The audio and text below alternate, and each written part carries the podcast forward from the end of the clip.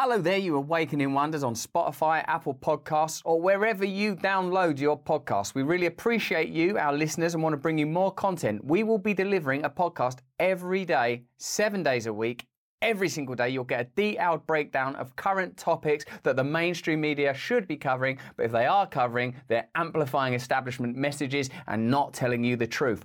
Once a week, we bring you in depth conversations with guests like Jordan Peterson, RFK Jr., Sam Harris, Vandana Shiva, Gabor Mate, and many more. Now, enjoy this episode of Stay Free with Russell Brand. Remember, there's an episode every single day to educate and elevate our consciousness together. Stay free and enjoy the episode.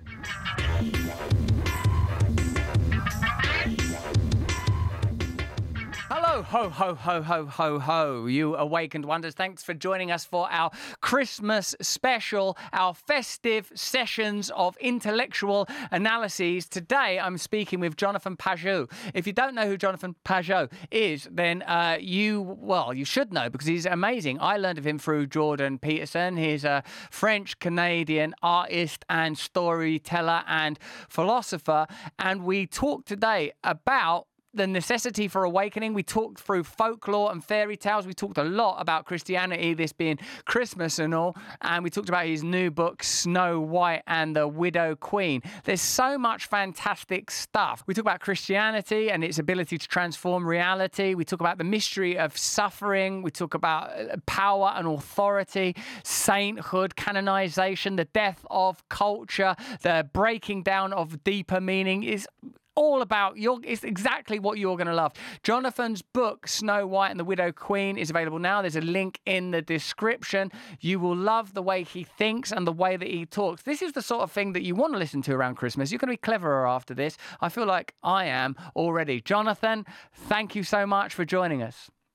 Oh, it's a pleasure. It's a pleasure to be here. I'm very excited. I hear this is your Christmas episode. I thought, what better way to celebrate Christ than with Jonathan and Pageau. I should be with my Let's family. To hell with That's them. Right. That's right. Forget it. Me and you now. On Zoom with Jonathan is much better for Christmas. I suppose let's think about where we are in this period of time. Like there are some people that, will say this is the winter solstice. There are other people that will say that this period of festivity has long lost its meaning, or perhaps has has become a a true symbol of the one global faith of materialism, rationalism, commerce, and commodification. I wonder. Jonathan, how how intelligent and awakened people can reclaim Christianity as a meaningful ideology in the sort of post atheist period when the, the devil has had all the best tunes, when the intelligentsia have had all the best riffs, when it can be harder and harder to access divinity, uh, when people seem more and more adrift from even the most rudimentary morality, a time of despair, a time that sometimes feels like revelations is being played out among us. How, how do you, and I, I understand that you use uh, like that. You know, when we spoke briefly before, you said that you know sort of uh, Eastern Orthodoxy. I think is what you said. Like there, there are aspects. There, how is it that we find our way back to Christ, or at least back to the divine, in such a rational, materialist, reductive, and at some points painful time? Yeah. Well, uh, first of all, I would say the story of Christmas is a is a good story to think about that.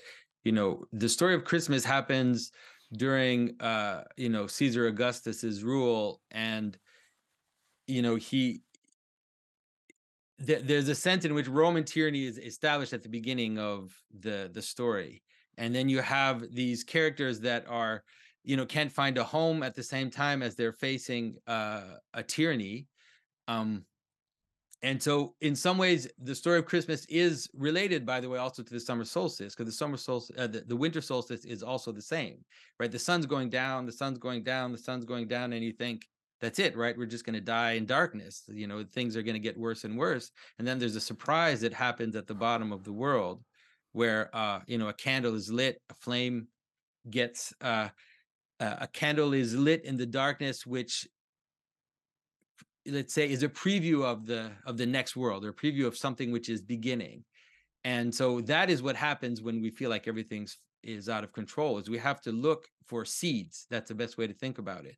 Because the big system is going to run out and what what's left to find is the new beginning or the new seed and this is what the story of of christmas is.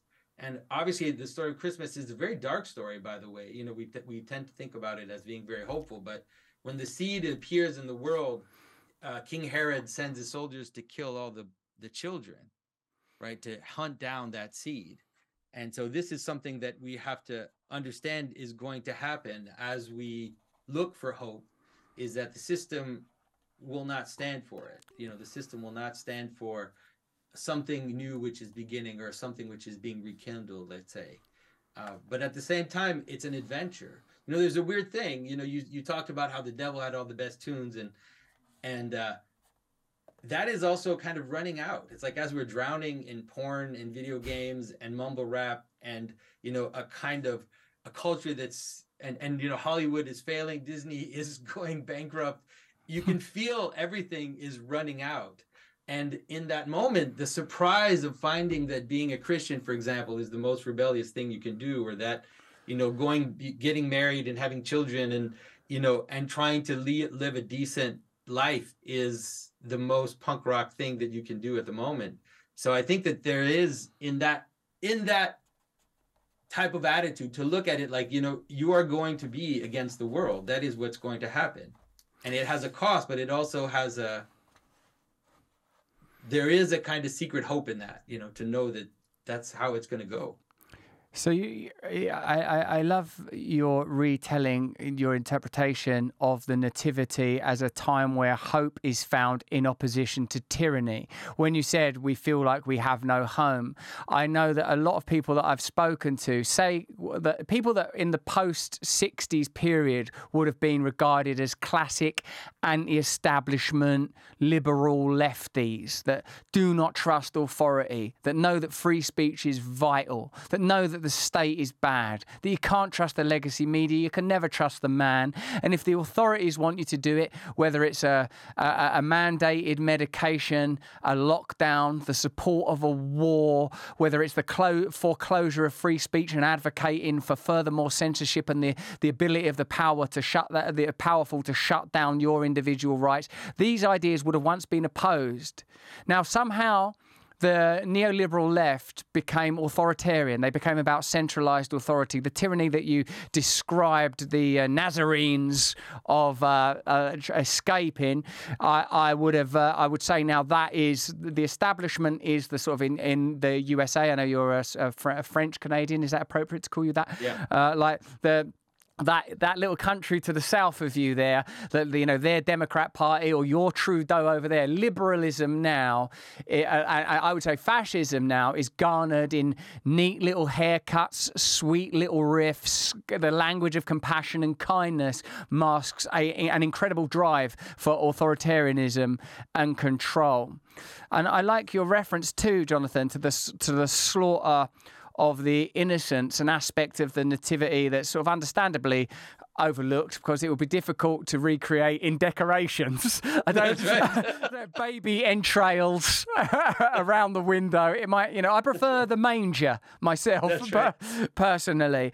Um, so, but I, you, you also touched on something that, that, that somehow traditionalism, conservatism, even certainly Christianity. Uh, uh might be the most rebellious thing that you could do in this. Do you think this is because there is we have reached a kind of moral singularity?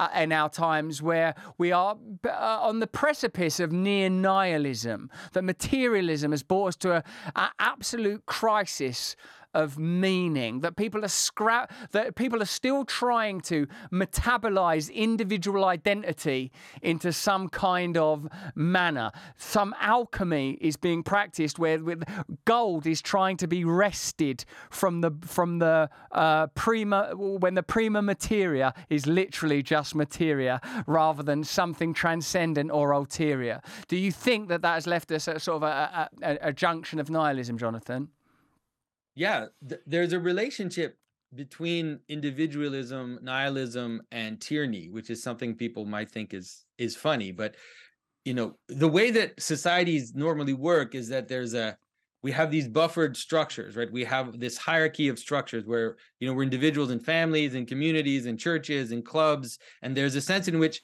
all these buffers they protect us from the glaring sun of the authority up there right because you know you know i don't know like the the different clubs that you can participate in they, they we all kind of give each other support so that so that we don't have to always deal with the highest authority. Now with the 60s it's a good example the 60s as it moved towards individualism and rebelled against family structure religious structure you know and then social structures schools all these intermediary structures it actually opens up a door for the government and the authorities to come and take that space because that space has to be filled. We actually need to have the roads paved and we need things to happen. So as we kind of move towards this materialism, it it gets filled up. So there's a relationship between a movement towards material uh, individualism, materialism, and the tyranny coming to compensate for our own kind of selfish desires that we, you know, as we move towards our own selfish little idiosyncratic desires, somebody has to somebody has to cover all the bases and that ends up being you know the state whatever however you want to phrase it these these growing growing power structures that start to impose themselves on us. And it looks invisible at first but then when a crisis appears right like what happened in covid then all of a sudden you can see the tendrils like they just glow. And now you can see how the world has been taken up by all these these uh these authoritarian structures. Yes and the, one of the problems of may, uh, uh, of the reification and deification of the state is the state seems to have to certainly these days in the kind of democracies that you and I are from exists as part of a a, a polarity that it, that it, so it it cannot be you cannot have an omnipotent state without tyranny. You cannot demand the kind of surrender that you know Galatians would ask of us. Say, I've been thinking lately, Jonathan, about like the the the solution to my crisis of identity is to die on the cross with Christ, that He can be reborn in me and that you know th- these ideas can be found outside obviously outside of christianity. You know i suppose the word islam itself means surrender. I suppose marcus aurelius spoke of you know uh, you are dead now live the rest of your life properly. But uh, do you think that there is something uh, uniquely benevolent or uh, uniquely nourishing about the idea that we uh, obviously you do because you're a Christian but what is uniquely nourishing about being like about the, the Christian surrendering the self not to the state your new material god whether you live in a communist or capitalist country but to something higher? And indeed does that make you and how and is that a, is that a radical proposition? And does that radical proposition involve the taking up of arms. I mean that metaphorically. I mean that metaphorically. Uh, well, this is the place where it's a. Uh, this is the place where Christianity, in terms of politics, is complicated. You know, in the sense that what Christians believed, at least at the outset, is that you will be able to transform the state, but not through revolution. That in fact, the Christians were actually quite uh, even they were submitted to the state that persecuted them. If you think of the early centuries when when Rome was authoritarian on top uh, over them, were persecuting them, they would submit to all the rules that Rome gave them, except for the ones that betrayed their conscience, except for the ones that were against what they believed to be true beyond what the state proposed. So they were actually model citizens, uh, and they believed that the transformation that would happen would be through self-sacrifice and through self-transformation like a good example to understand this is the manner in which the according to tradition the way that the that the the gladiator gladiatorial games ended in Rome. You know the gladiator the the, the uh, these fighters would come and kill each other and then as Rome was becoming Christian one day a Christian man went onto the field and stood between the two gladiators and said you know stop in the name of Christ and obviously the gladiator just killed him. And that was it. That was the end of the gladiators fight in Rome. Everybody walked out of this of the stadium and there were no more fights. And so that is in some ways the image of of the Christian, which is that through you know holding on to the the true light and then be willing to sacrifice your own desires for that rather than thinking you know that we're we're going to rise up and and cause a revolution the the raising up and causing revolution is actually what brings about tyranny most of the time. If you think of the way that revolutions happen in our history, you know, the French Revolution leads to Napoleon, the Russian Revolution leads to Stalin. Uh, these revolutions usually lead to tyranny. Why did you not include the American Revolution? Well, the American Revolution is an interesting one. It's true because it it it's it's the exception to the rule, and it would be interesting to see why. And maybe there there are good reasons to look at that to understand why the Americans didn't lead to why didn't lead to autocracy at least not not at the outset. Uh, obviously, in the long run, now America is moving towards autocracy as well, but it, it did take a few centuries, which is not bad. Yes, it is moving towards autocracy. I suppose we would offer from the outset, Jonathan, that it was uh, ultimately an external colonial settler power that uh, that they were rejecting. So there was the opportunity to sort of actually reclaim that land, and there weren't, I suppose, the need for the type of brutality that would have been uh, just I don't know whether it was justified, but certainly happened in the French and Russian yeah. revolutions. Um, but then, if it is sliding towards technocracy now, if we are even seeing a kind of a, a, a migration towards autocracy that requires really the uh, sublimation of the idea of nation. Is that what we're really experiencing now?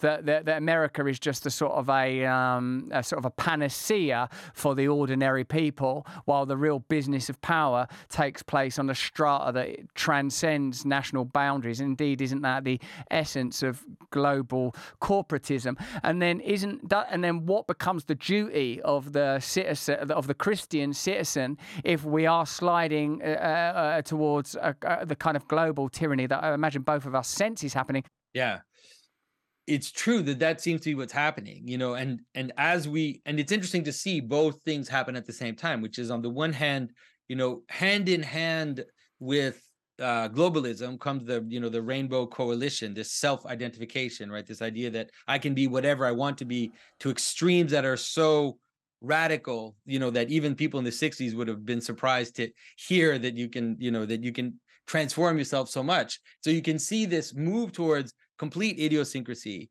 like a kind of pornification of society where your every little single idiosyncratic desire finds its niche you know? And at the same time you can see the the, the tyrannical structure get bigger and bigger and become in, indeed uh transnational. And i think that you're approach and your position and you know a, a, few people that have been aware to that it's no longer a question of capitalism and communism. That's not like to, to remain with those categories is is to blind us to what's actually happening. The gigantism is is corporations and governments or whatever is beyond governments holding hands together uh and so we, we have to see it that way or else we're we're going to we're going to find ourselves in a fight that's useless. Like it's like at this point google is is no better than you know the World Economic Forum and these giant corporations have seemed to be. We saw it again during COVID how they just locked hands and just acted in unison towards towards uh, you know kind of very um, could say uh, not clear goals, cl- goals that were not clear to us, let's say,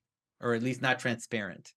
Some might argue that the efficacy of Christianity the, is its sort of utility, its plasticity, that cults of Christianity around the world can uh, m- morph into what that uh, geographical territory requires of it. A, a, friend of mine says that, like that, in uh, Latin and Central America, the type of Christianity has the theatricality of the paganism that preceded it there. In Africa, the facet of Christ as the healer is um, prominent, maybe in Northern European as the kind of uh, Lutheranism, Calvinism, and the new Protestant movements demonstrated. You get a kind of ardent Christ uh, steeled for the, the chill winds of the northern, northern hemisphere.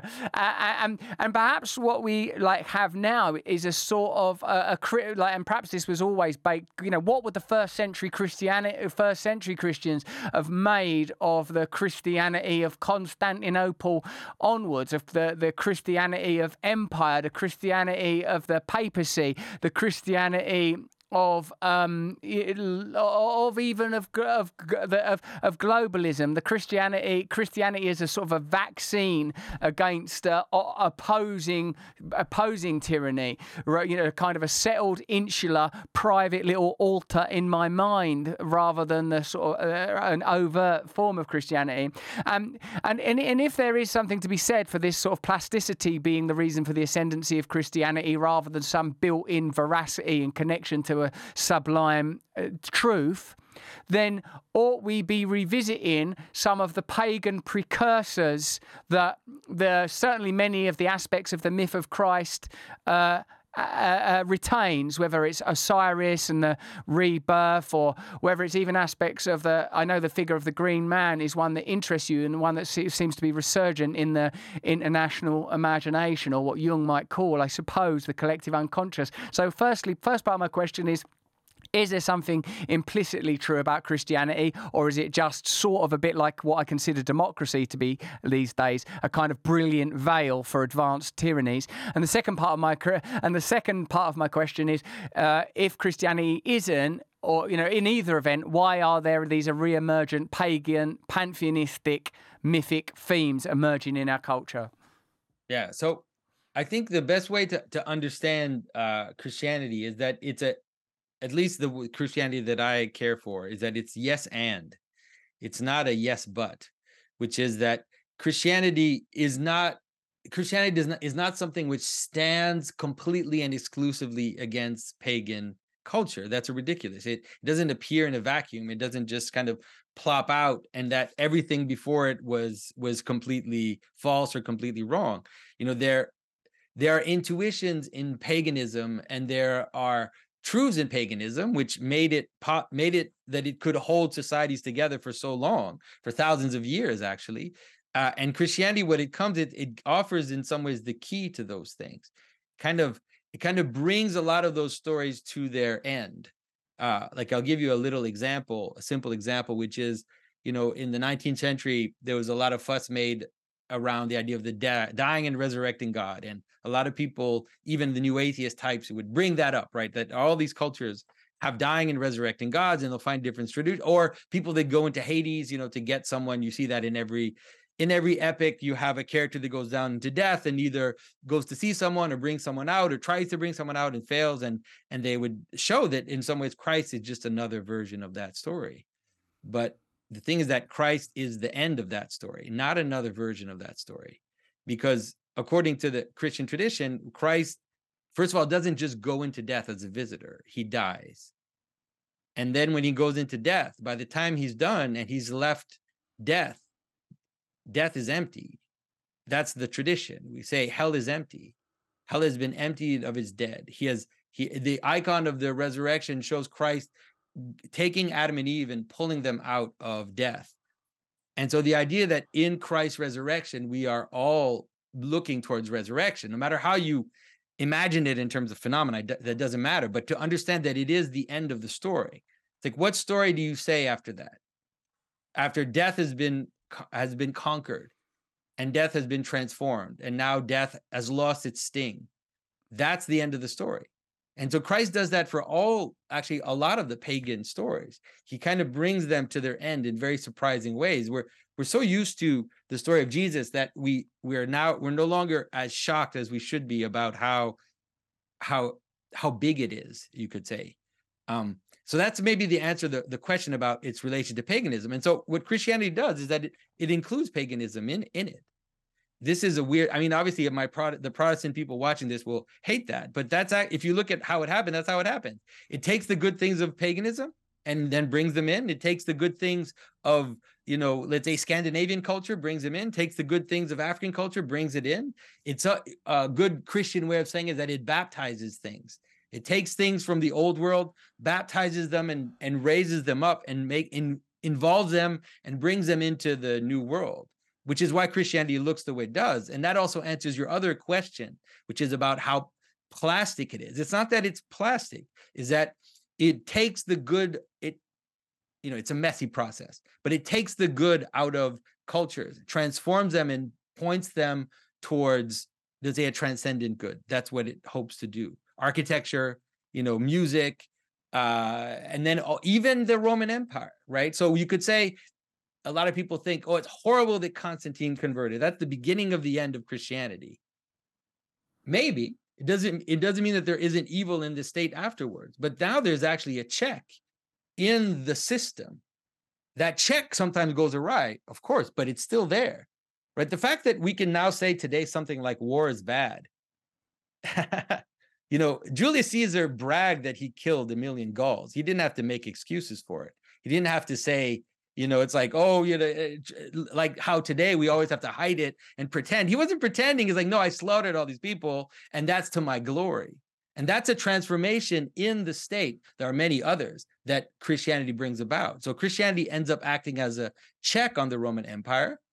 Doesn't mean that it's perfect, but this is to show how Christianity transforms reality, takes his things, baptizes them, and includes them in the in its in its life. We didn't get to the Green Man bit, but we'll do. But the we, Green Man. We don't need to yet because I've got a few follow up questions there. Then we'll see. Yeah. We'll make our way to that if, if, we, if we're able to, Jonathan. This image of uh, Christ as the sort of redeemer and the emptier of hell. I, I've there's this. If you ain't seen it yet, you'll like it. I think there's a British near contemporary painter. I think he was painting in the 1950s called Stanley Spencer, who like did these beautiful depictions of biblical scenes in very uh, uh, mundial settings, like he would do Christ on the High Street, and like when he when he did Christ and uh, like the the resurrection happening in the churchyard in Cookham, which is where he painted. He was a nationally and indeed internationally renowned painter, and he draw like he draws that particular churchyard with those particular graves, having people sort of bursting out, looking sort of happy but bewildered to once more be out of their graves. This claim, which you say is a sort of a, not not the central claim. Well, maybe it's the central claim. I don't know if Christianity is the crucifixion. The central claim is the divine birth. The central claim is the trilogy. The central claim, but certainly the resurrection, you say, is like the certainly what takes it beyond what is pledged through paganism. If it ain't an entirely theological uh, proposition, the idea of a resurrection in a type of the way that even a secularist could appreciate it. Reborn unto yourself, present in the moment, the flesh man dies, that the transcendent man may be eternally reborn. Joseph Campbell's idea that there is no point in Christ being resurrected 2,000 years ago if you and I can't be resurrected moment by moment into a continual present, the only place that God can truly exist if it's not like a, a, a, theological proposition that could be understood and appreciated and even to a degree practiced by a secularist, what is it? Because when people say stuff like that about Christianity, like it's better because you know, you get to be reborn or you get to be resurrected. I think, well, do you though? because, like, I, you know, not I'm not demanding proof, but I'm saying, how yeah. is that distinct from any pledge made by any myth or any ideology? How is it distinct? How, other than as a theological yeah. proposition? Well, I mean, uh, I, I think that you pointed at some of the things that it helps you see is that the resurrection is true all the time right things die and are and and are reborn all the time this happens you know with states it happens with with empires it happens with families it happens inside you all the time. Every time you repent you know that is something that happens. Every time you you turn away from something which is which is breaking you apart and you find new beginning that is what is happening. Exactly like you said. Now the story is that that's actually how the world works, right? The world works through these death and resurrections. And what the story of Christ shows is the limit of that, right? It brings it to the limit. It, it gives you an extreme example that lays the foundation for how to experience life in the everyday. That, by the way, is what miracles always are. Miracles are never just extraordinary things that happen. They are always limit cases of of of how the world works in the everyday. And it's the same with saints and martyrs and all this stuff, right? It's like you don't have to you don't have to step in between the gladiators and get killed and become a martyr and then become a saint. But that's actually how you live your life with your children That's how you live your life with your with your wife, with your friends. You through these acts of self-sacrifice is how you are able to bind reality together. Reality actually binds that way. But what happens in sacred stories is that those are brought to the breaking point. And so what happens like so people say well how can you believe in the resurrection? Right? It's ridiculous. Jesus dies three days later. And it's like i believe in the resurrection because it's pointing me to something which is true all the time every day of my life. And so when i hear the extreme case i think of course. Like that's what it all leads to or that's where it all originates in. It's like someone dying and then unreasonably live being raised up from that state right? Not two minutes later, not not like you know maybe he was dead, maybe he wasn't. No, he was dead, and then he rises up, and you think, well, actually, that's how everything works. That's how my life works. That's how everything that is good about my life functions. And so, and so it's like the question is, does the world work that way or not? Right? Is the world just like material causes and and accident and and and and chaos, or is there is is this process of of descent and ascent actually part of how the world is functions? And if so, then when I hear the story of the resurrection, I think, huh, it's actually revealing me the pattern of everything. So I believe it because without it, there's something missing. There's like a key missing. There, there's a puzzle, and I see it in paganism and I see it in other religions. There are puzzles, but they come together in that one story. So you're saying almost that um, in this sacred truth, there's something truer than material truth, almost like a homeopathic exposure to a distilled version of that which is true. I noticed too actually, Jonathan, that if you have a facility for language communication and thought, perhaps that can be a disadvantage in the felt uh, carnal, given that we're talking about incarnation, carnal sense of what it is to live in the experience of God. Uh, lately, as I'm as I know you're aware, because we've sort of spoken, I've gone through like some personal challenges that have been very, very painful and have amounted on to some degree to a kind of ego death, which uh, has not been without advantage, even though it has also encompassed extraordinary pain and revealed to me the depth of my attachment to other people's impressions, my personal well being, materialism, ability to have influence over, you know, all of just a list of things that could loosely be described as sinful.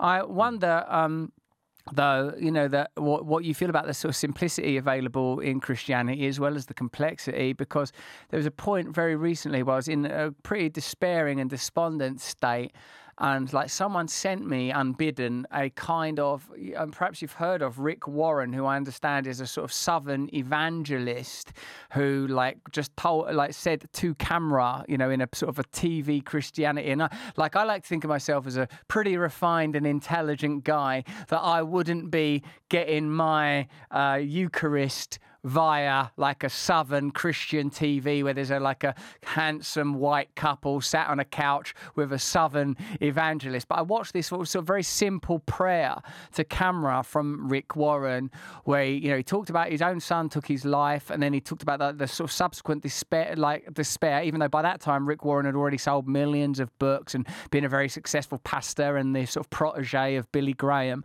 and he did this prayer where he sort of said like you know I put aside my need to understand. I don't need to understand how the digestive system works to enjoy a steak or the combustion engine to drive a car.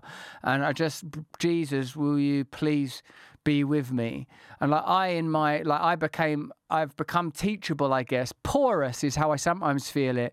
Uh, sometimes, you know, like in a time of crisis, perhaps in an attempt to get beyond the ego or perhaps in an attempt to cling on to it i've become you know the hucksters and and charlatans come at me from every angle offering sort of counsel and advice and like you know i could be highly susceptible to any of that stuff and in this sort of prayer that was just Jesus, I, I don't need to understand everything, but I, I'm calling on your name. I'm calling on your name for help. I don't want to go on like this. I don't want to go on like this. I need transformation. It was effective. So I wonder what you make of the sort of potential for this to be sort of quite simple and maybe in a sort of an ultra rational, post enlightenment, advanced approaching singularity culture are the sort of difficulties of accepting such a sort of um, what sometimes feels like a proposition that has too low an entry threshold. Um, well, first off, I would say that this is the this is the in some ways the the mystery of suffering. Um, you know, eh, this is also the mystery of what Christ offers is that Christ doesn't this is annoying for a lot of people. The idea that Christ doesn't want us to suffer is just not true. The idea that God doesn't want us to suffer is just not true. You know, God wants us to be better. God wants us to be the best version of ourselves. He wants us to be shining images of his glory and his love. And whatever it takes, man. And so suffering is uh you know, it's a like you said, it's sometimes a way to see our attachments and to see our passions and to see the things that are our actual gods.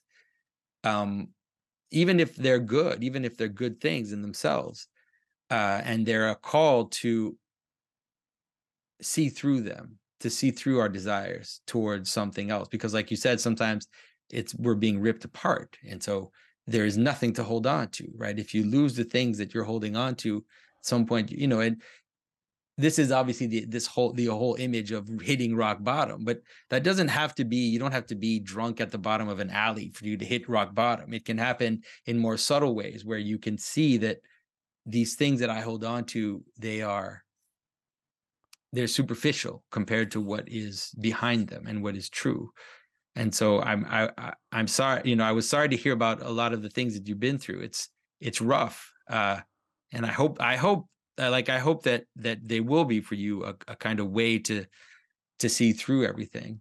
Um, but as for the the simplicity, you know, Christianity offers a way in which things scale. And this is one of the things that people struggle to understand sometimes about religion is that the way that Christianity presents itself is that it's as accessible to, you know, your great grandmother who couldn't read as it is to the great scholar, you know, that spent his entire life studying theological text. And so there's both a immediate simplicity in that abandon that you describe. And then there's also all the subtlety and all the, you know, all the philosophy that that the West has to offer. And so it scales. Uh, but it scales in a lot of ways, which is that Christianity has Christianity calls us to experience it also amongst each other. It is not presented to us as an individual thing. So we we do of course have an individual part where we give ourselves to God and we abandon ourselves to Christ like you described. But then that calls us to then enter into communion with others, right? And to that's what the life of the church is is to be with others, people that you wouldn't have chosen, people that aren't like you, people that that are that are annoying and are wonderful and are you know and and and to kind of enter into that that communion uh both in terms of worship and in terms of just living life because that's life that's how life works right? We aren't individual just individuals. We're supposed to our individual transformation has to it's a overflow into into our communion with others. And so that's why christianity looks the way it does. That's why it's not just something that happens on your couch although it is.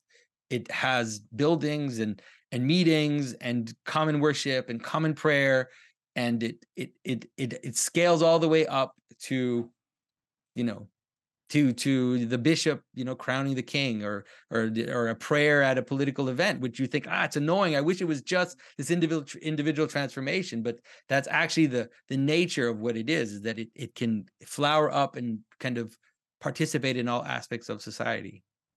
Yeah, it's difficult that whole uh, unto Caesar what is Caesar's thing because it's like leaves us with a kind of the sense that perhaps that it's incomplete it gives us a sense that it's incomplete. While I recognise what you're saying in terms of scale, like it, you know, there are questions about the sort of the, the, historic Catholic Church. There are questions about crusades. There are questions about, yeah, indeed, the the coronation of a monarch and what that and that's why you get I feel like a vast swathe of like you know like the last great uh, most recent intellectual movement is anti church because it's so easy to equate church power with centralist power and to see Christianity as a palliative and as uh, uh, uh, uh you know palliative panacea placebo uh, uh, and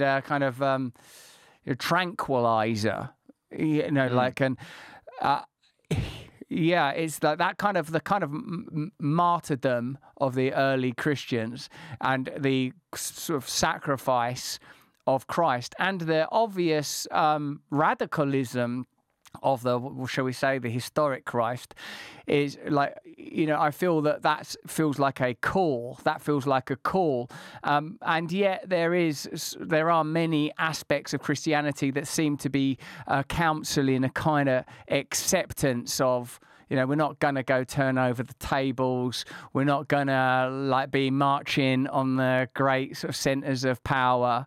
And uh, sometimes I feel that, uh, particularly with what's happening now it, politically, that that feels like a limitation rather than an yeah. advantage. Jonathan, what do you think? So the thing is that power is the the question of power and authority is not simple. It's not it's not it's never just that there's a tyrant that a tyrant alone cannot rule over you right? The tyrant in his room that tells you what to do cannot rule over you. For a tyrant to rule there has to be an entire scale of acceptance and there has to be compromise all through the system of of society. Uh you know and this is what solzhenitsyn discovered right is that is that for the the the tyrant to rule you know uh, there has to be a the road the road had been paved with lies by everyone not just from above but every everyone through the system is corrupt for that to happen and so the the the image that christians are trying to at least the christianity that i care for deeply is trying to to promote is to say that in that world a revolution or a standing up against authority, it will only perpetuate the same system. Because who are you going to replace the tyrant with?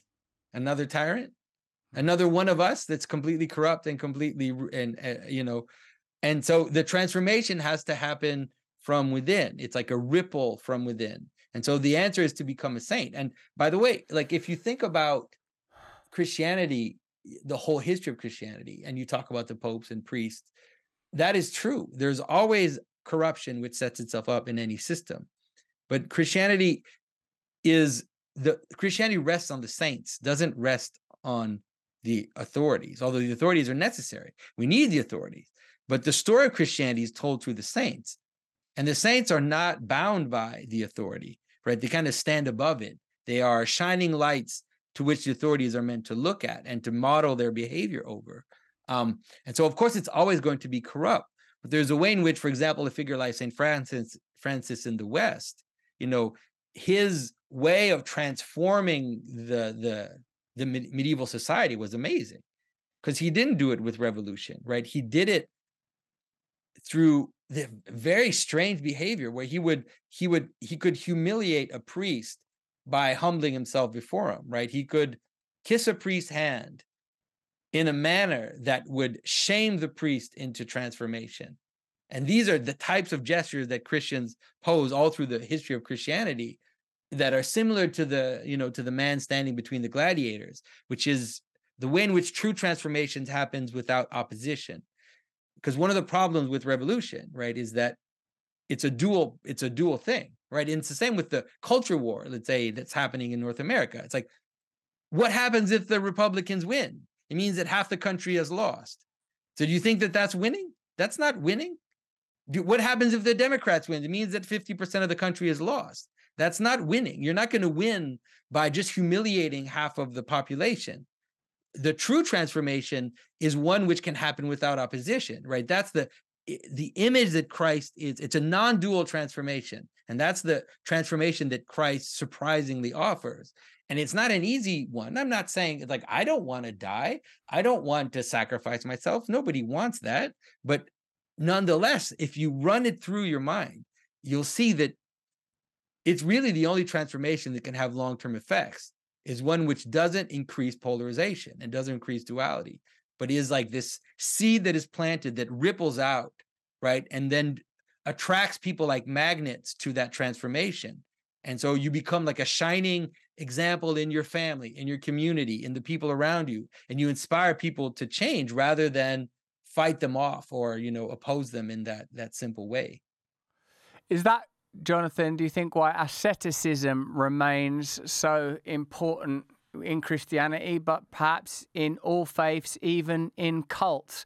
If you can see that people have material, carnal attachments, if you see that people are interested in sex or pleasure or food or domination or status, then there's always a suspicion that everything else they do is to is mobilized behind the pursuit of goals that anybody can easily understand status power procreation but when someone seems to be able to invert subvert reverse the polarity of the charges of the material world it seems there is a genuine power in it, and and indeed i suppose that is another eh, that exemplifies further this ability to die unto yourself because perhaps among the more obvious dualities of male, female, dark, night, and these might be false dichotomies. Who are we to know how the universe works at depth? Although there seems to be a pretty interesting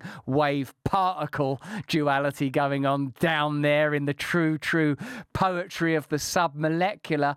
That if you, even if death and life are overcome by your personal conduct then that truly yes it does become it becomes like a it becomes a crucifixion. It becomes it becomes a uh, a, a, living sign that's a, that's uh, radiant seductive and uh, powerful. Is that what you're saying?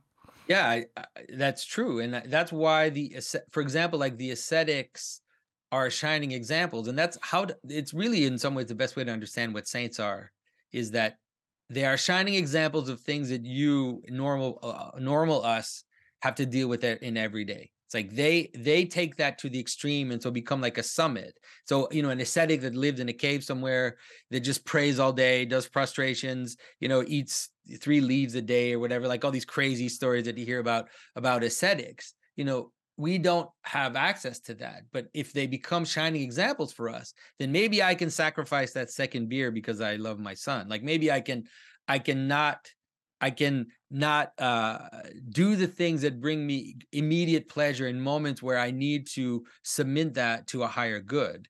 And so they become examples for just yeah just our everyday life and hopefully in terms of christianity in the church also they become examples even the fact that we set them up as examples you know an ascetic will shame a pope you know if the pope is is extreme he might be extreme but the, that having that image of the ascetic as being the highest will will shame them you know and will ultimately have an effect on the way in which you know uh, religious authorities act which is different again like we have to understand which is different from the pagan lord that just rapes and pillages and kills anybody they want and you know subjugates people without any excuse we always forget how you know when the scandinavians came down onto christian society you know they had a completely different set of values which was basically just kill rape pillage dominate and and brag about it not not not uh, feel bad about it in any way not feel ashamed Yes, yes.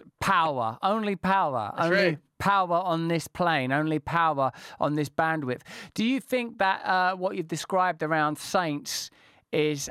Do you think that they are? Um, idols uh, and are not attainable, or is the function of Christianity to create the conditions of sainthood in all of us, or as you've just indicated, merely to provide us a sort of a scale where we can, you know, in our own lives make offerings? Well, it's both, right? It's a it's a scale so that you can climb it, right? It's a it gives you shining examples so that you can follow and so that you can be transformed. Obviously, we're all called to become saints. Uh that's the that's the purpose and not not for some just like weird moral thing, but to our own joy and for our own transformation and our own freedom, right? Because the the ascetic that reaches, you know, the ascetic that reaches, you could say, the purpose of his journey is free. He's he's free and full of joy and full of hope. You know, you know, I've met we were at Mount we were on Mount Athos just a few months ago. I went with Jordan Peterson, by the way, and we met we met you know the the the head of a monastery there, and he was just beaming. Wow. I mean, he was shining. He would he he had this simplicity and exactly could speak in those simple terms. It's a very simple Christian truth, but there was so much of um, there was so much truth behind his words and and there was something i you know unless you met someone like that it's hard to explain it like they're just they're just glowing not physically but they there's something about it that reduces you to silence uh and that's what we're all called to but seeing it makes you see that it's possible and that it's something that we can move towards. Yeah, I think when you're right, when that when that power is encountered, it's pretty beautiful. Like uh, in my own life, once in a while, I've encountered saintly beings, and I feel like they you couldn't get them to go like that you wouldn't they wouldn't suddenly go oh no my car. You know they wouldn't suddenly panic you know?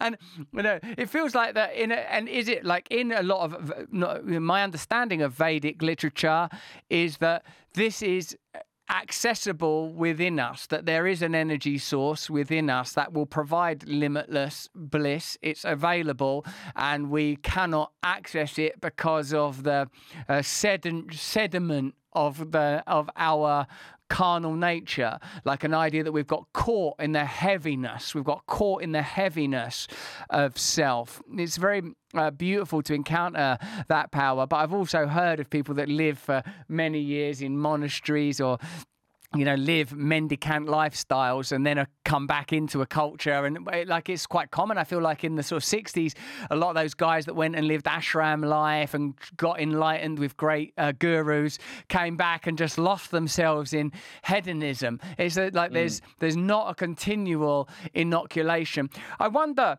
do you think, because uh, I wanted to, like, we're coming to the end of this particular Christian conversation that we're embarking on, Jonathan. Like, do you think there is a need? Do you think that the stories are sufficient?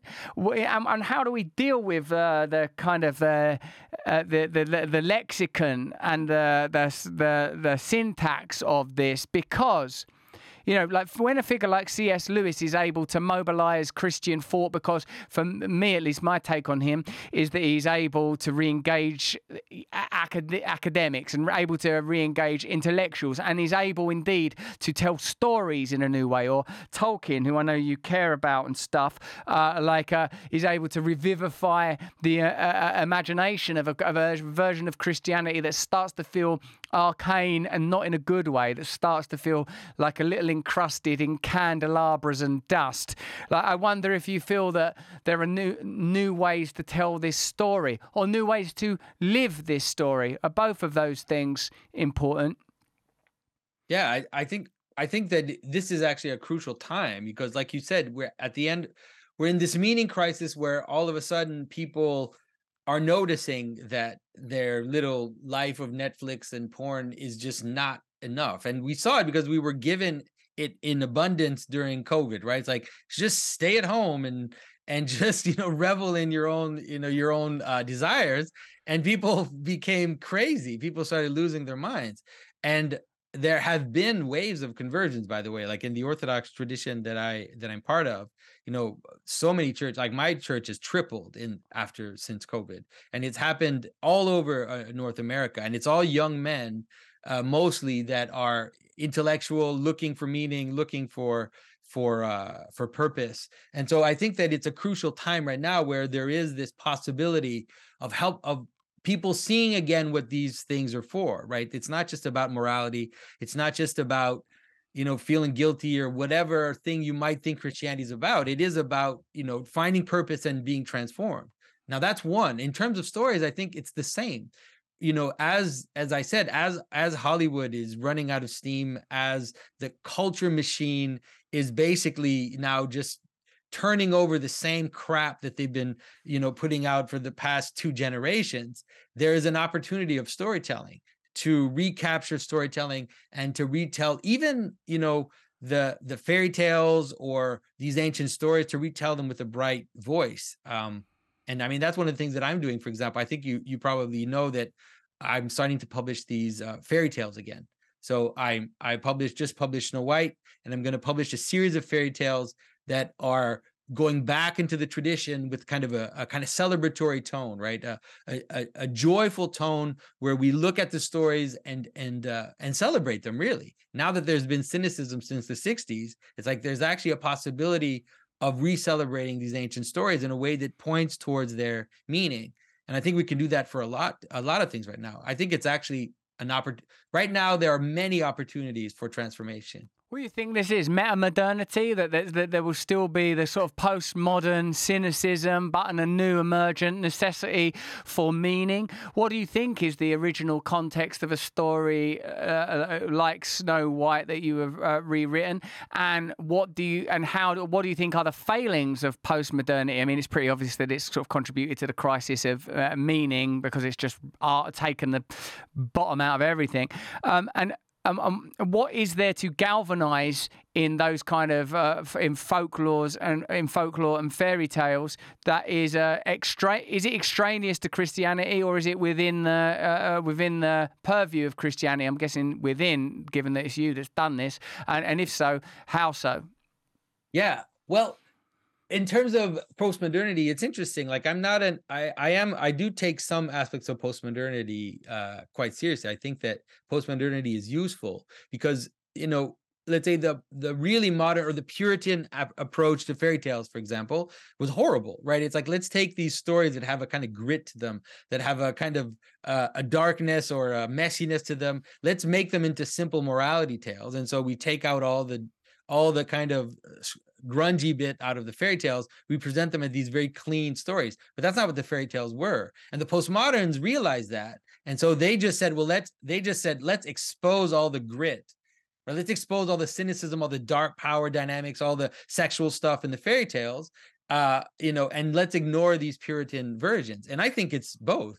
I think I think the stories are powerful, beautiful, shining examples of how to be and not to be, but there's also in them a way of exploring some of these darker themes. And so the way that I'm doing these stories, you know, I'm not taking out all the sexual uh, references like they're there in the story, but I'm also not emphasizing it in a way that is kind of dark and cynical. I'm Just, it's just part of the story. This is the story. Um, and so I think that that's one of the solutions to the postmodern morass is to be aware of the kind of let's say the, the, the grittier part or the the the slidey part the sliding part of the stories and including it in the in a higher tale right? To have the margins and the center together to not just have the center or the margins but to bring them together in one story. So that's been my approach to the to the fairy tales Cool. When you do that with something like Snow White, I'm guessing that like with there are sort of um, functional. No folklore would succeed if it did not have a functionality, I suppose. So, uh, like in, a, I suppose there are sort of social codes and ethics and things to do with chastity based uh, baked into Snow White. The inability of Snow White to evade her own female darkness if she's not willing to voyage into the forest.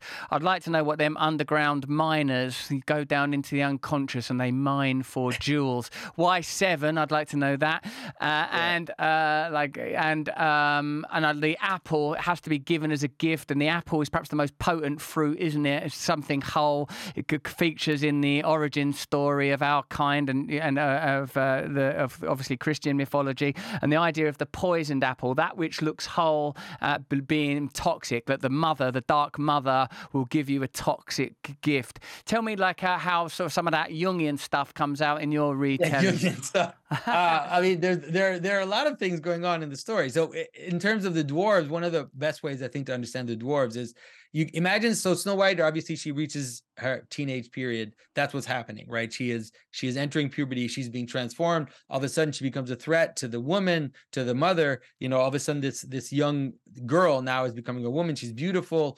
Um, and then and so she she gets cast into the forest and she deals with you could say the problems of femininity at the outset. She deals with the problems of puberty and not the solution to it. And so she has to learn to work she has to learn to clean the house she she has all this kind of annoying parts of what the female role was traditionally and then also she's she's surrounded by these idiosyncratic men that are all you know that are just like little men that aren't really men. They can't really be her priest, her priest, her. They can't be her prince. They're just, you know, and ah. Disney gets that right too. It's like it's like all these weird aspects of manliness, you know, like sneezy and Doc, like and and kind of dopey guy. And there's there let's say the fragmented masculinity. Excellent. And then what she has to find is ultimately her mate. She has to find her prince, the one that can that can show her what this transformation is for, right? Which is ultimately to be married and to have children, right? That's what puberty is leading towards is is fertility and and the capacity to engage in sexual union. Uh, and so that's that's a good way. And so that's a dark time, right? She goes into the forest. She has to, like I said, she has to learn to work. She feels like she's in a stranger's house, right? She's not at home with herself, with her situation, and she has to kind of get through that in order to find a new home. And in some way, she has to die. It's also part of the menstrual cycle, like the monthly menstrual cycle. There's like a little death and then a rebirth at every cycle. Cool. Uh, so that's a little image of that. Yeah. But in terms of the the the apple, um, it, it really has to do with Adam and Eve. It really is a a play on the story of Adam and Eve and the the problem of beauty, the problem of supplement right? So the, in the story of in the story of Snow White, the original, in the Grimm's version, for example, uh, the queen goes to see Snow White three times. So the first time she brings her a decorative comb, and the second time she brings her like a corset or a or or like a, a belt or something, and it's very mysterious because you think, isn't Snow White the most beautiful girl of all? So why is she trying to give her things to supplement her beauty? Right? Why is he trying to put makeup on the most beautiful girl in the world? And that's the mystery of beauty, right? The weaponized beauty or the the the artificial beauty versus true beauty. And that has to do with self-consciousness of beauty. Right? When someone becomes self-conscious of their beauty, then they're capable of weaponizing it to manipulate others. And that's what she's trying to do. She's trying to kill her by making her self-conscious of her beauty so that she then can become like her, basically, become like the queen, which is a weaponized beauty. And the apple, ultimately, that's what it is. It's in the original version, it says that the apple was polished smooth like a mirror. Right? That's the mirror. That's the that's the queen's mirror. The queen's mirror is not a magic mirror, really. It's just a mirror. It's self-conscious beauty.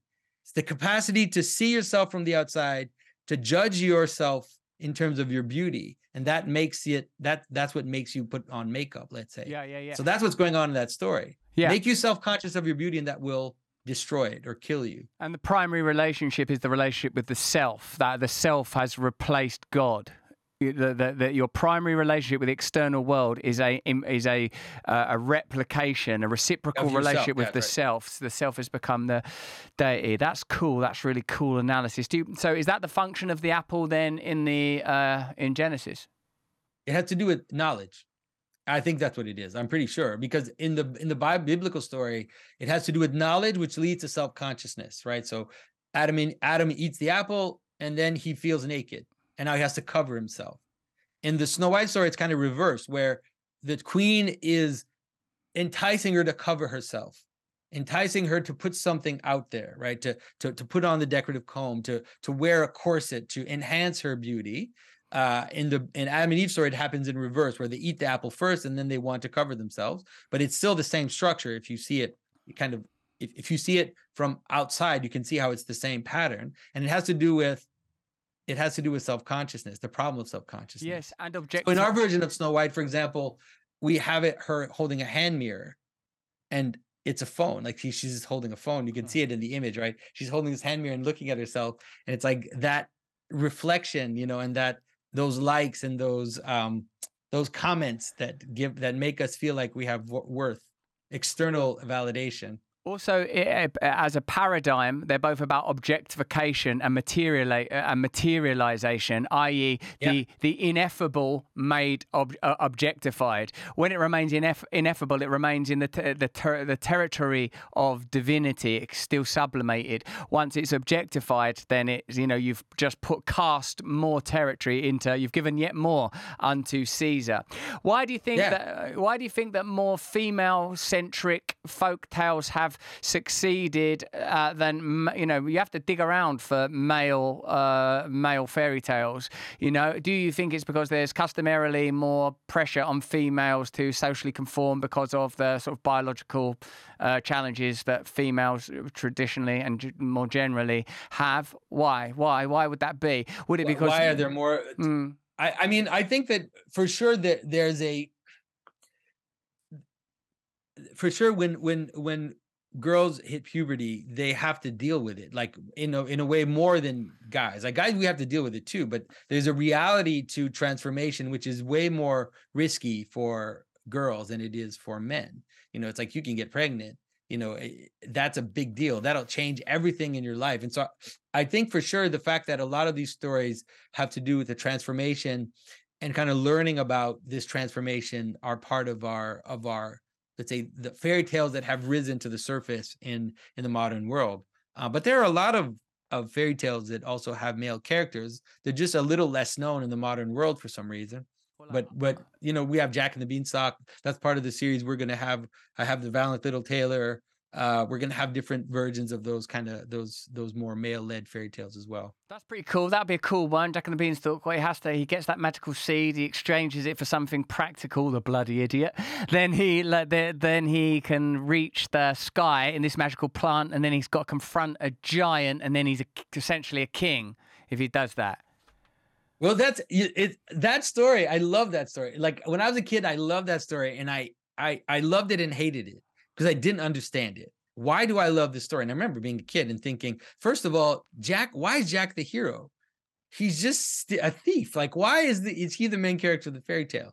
And I was always bothered by that when I was a kid. I was like, I love this story, but I don't, I didn't know why. And so I've been meditating on it forever, uh, thinking about it for a very long time. And I think that I've cracked some aspects of it in terms of what the story is about. You know, and it's it is about discovering what masculinity is. That's what the story is about and dealing with that. So he i mean first of all he trades a cow for seeds that give you a nice hint right away. Huh. he doesn't have a father. He lives with his mother. Then he takes the cow and he trades it for seeds. Cool. but those seeds he doesn't understand his mother doesn't understand the value of the seed cool. doesn't understand the value of this point right? The thing that has the pattern in it but doesn't have the body, right? What is that? What is that? What is this thing that has a pattern but doesn't have a body? Uh, what is this idea of something, right? That's what a seed is. A seed is a pattern without body. Cool. So it's it's close to the notion of idea. And that's what that's what Jack is going to get in the beanstalk. He climbs up. Cool. Right? At first he gets the riches, then he gets the source of riches, right? He gets the chicken that lays a golden egg. It's like, no, riches is one thing, but wait a minute, that's not good enough. Like if I get the thing that makes you rich, oh, then I've got more than riches, right? Then I've got the pattern of how to produce riches. Oh, nice. And then it's like, well, there's actually one more, which is something like the music of the spheres, right? It's something like the pattern of all reality. And that's the final thing that he gets. He gets the harp the golden harp that plays the music of the world. It's like if I can get the pattern of everything, then all the things will lay themselves out, right? And b- below that. And that's what Jack is about. It really is about uh, you know, in some ways that what is a seed and what is a pattern and what how does it how does it land in the world? Cool. So, like, it's functioning on a, a, few levels there because, yeah, you've got to trade the milk for the sperm at some point to become an actualized male.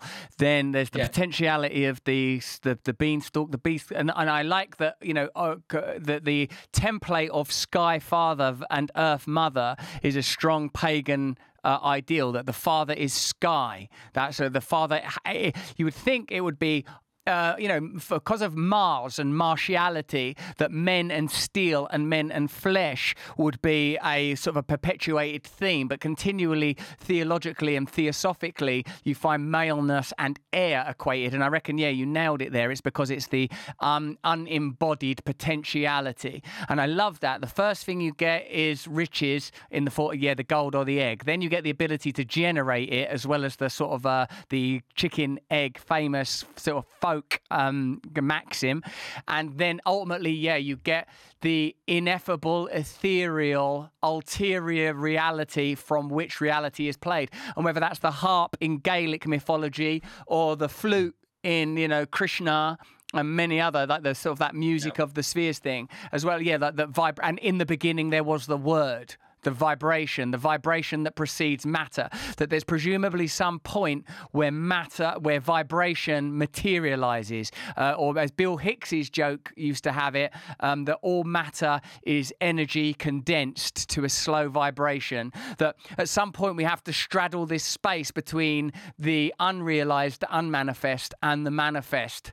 And, and that, that is the journey of the male. The journey of the male will do that. I reckon that the reason that male folklore isn't successful successful is it's helpful to have mediocre males, mediocratized, unrealized, unawakened males. You don't yeah. want societies full of awakened, oppositional males. And with females, there's the, the, the obvious functional requirement that those all of those fairy tales that we've touched upon deal with. That's pretty cool. You got anything on the Pied Piper? I once wrote a version of that, which I should have put more effort into. I got the ambiguity of the figure pretty pretty good, but I never truly understood the nature of the bargain. You know, he goes to the town. He's got, he's got some weird Christianity in it. There's that lame child. There's a lame child that is spared the purge. He first of all clears the town of rats. Then the town knock him on the rat deal, like they don't pay the Pied Piper, and then the Pied Piper comes back and he takes all the children. And I think that like it ends on that. It ends yeah, on that. It's a pretty horrible story. It's so brutal. Yeah. it's so brutal. Uh, I mean, you could say that it it it has to do it has to do exactly with the with the with the deal, right? It has to do with the problem of the of the deal. The the how can I say this? And so the the the the the the, the town makes a deal with a stranger. That that's the best way to understand it someone who's not part of their unity. Plus, but that deal, bad, huh? He's not good or bad. He's black and white. He's ambiguous. he's ambiguous. That's what a stranger is. An ambig- and a, and a, a stranger is ambiguous. Now, the problem is that if you once you include something in in a town or something that's not part of it, and then you give it uh, responsibility and power, you have to be aware of that, right? You have to you have to pay the piper, or else you know, or else that influence will take over. It's the best way to understand that. That influence will kind of uh so so uh, uh, uh, you know, a good example would be uh think of the Roman Empire, right? The Roman Empire tries to need soldiers. So they're like, let's just get these barbarians and bring the barbarians in and they'll fight for us. But their allegiance is not to the Roman Empire. So if you don't if you don't care for them in the right way, uh, they'll they're just going to take you over. Obviously, mm. at some point they're just going because they don't care about your goals.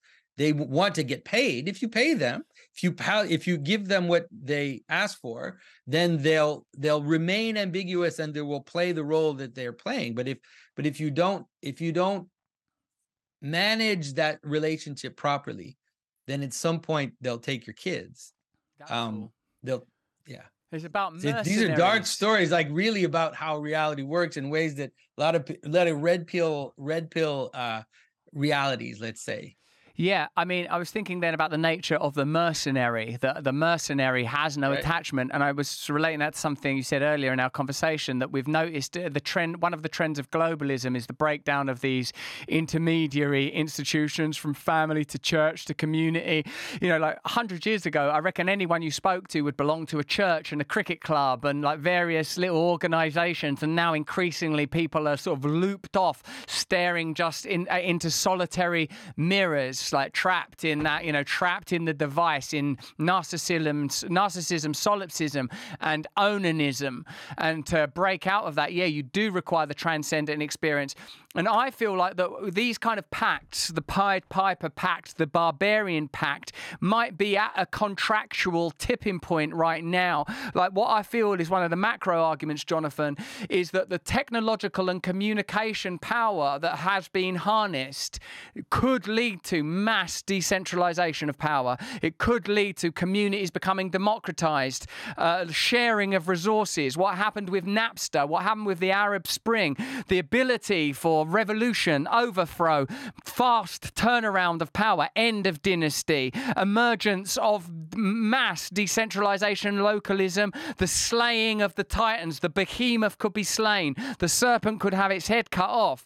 But to, so to maximally oppose that power requires a, like barbaric centralization. But because those kind of tropes have dropped out of our discourse, they have to be or- ornamented as this is to protect the vulnerable. To protect the vulnerable, we have to censor everything that you're saying is going to hurt vulnerable people. It's like it, it's been the most awful type of uh, inversion, the sort of dark alchemy of the of the tyrant. You know.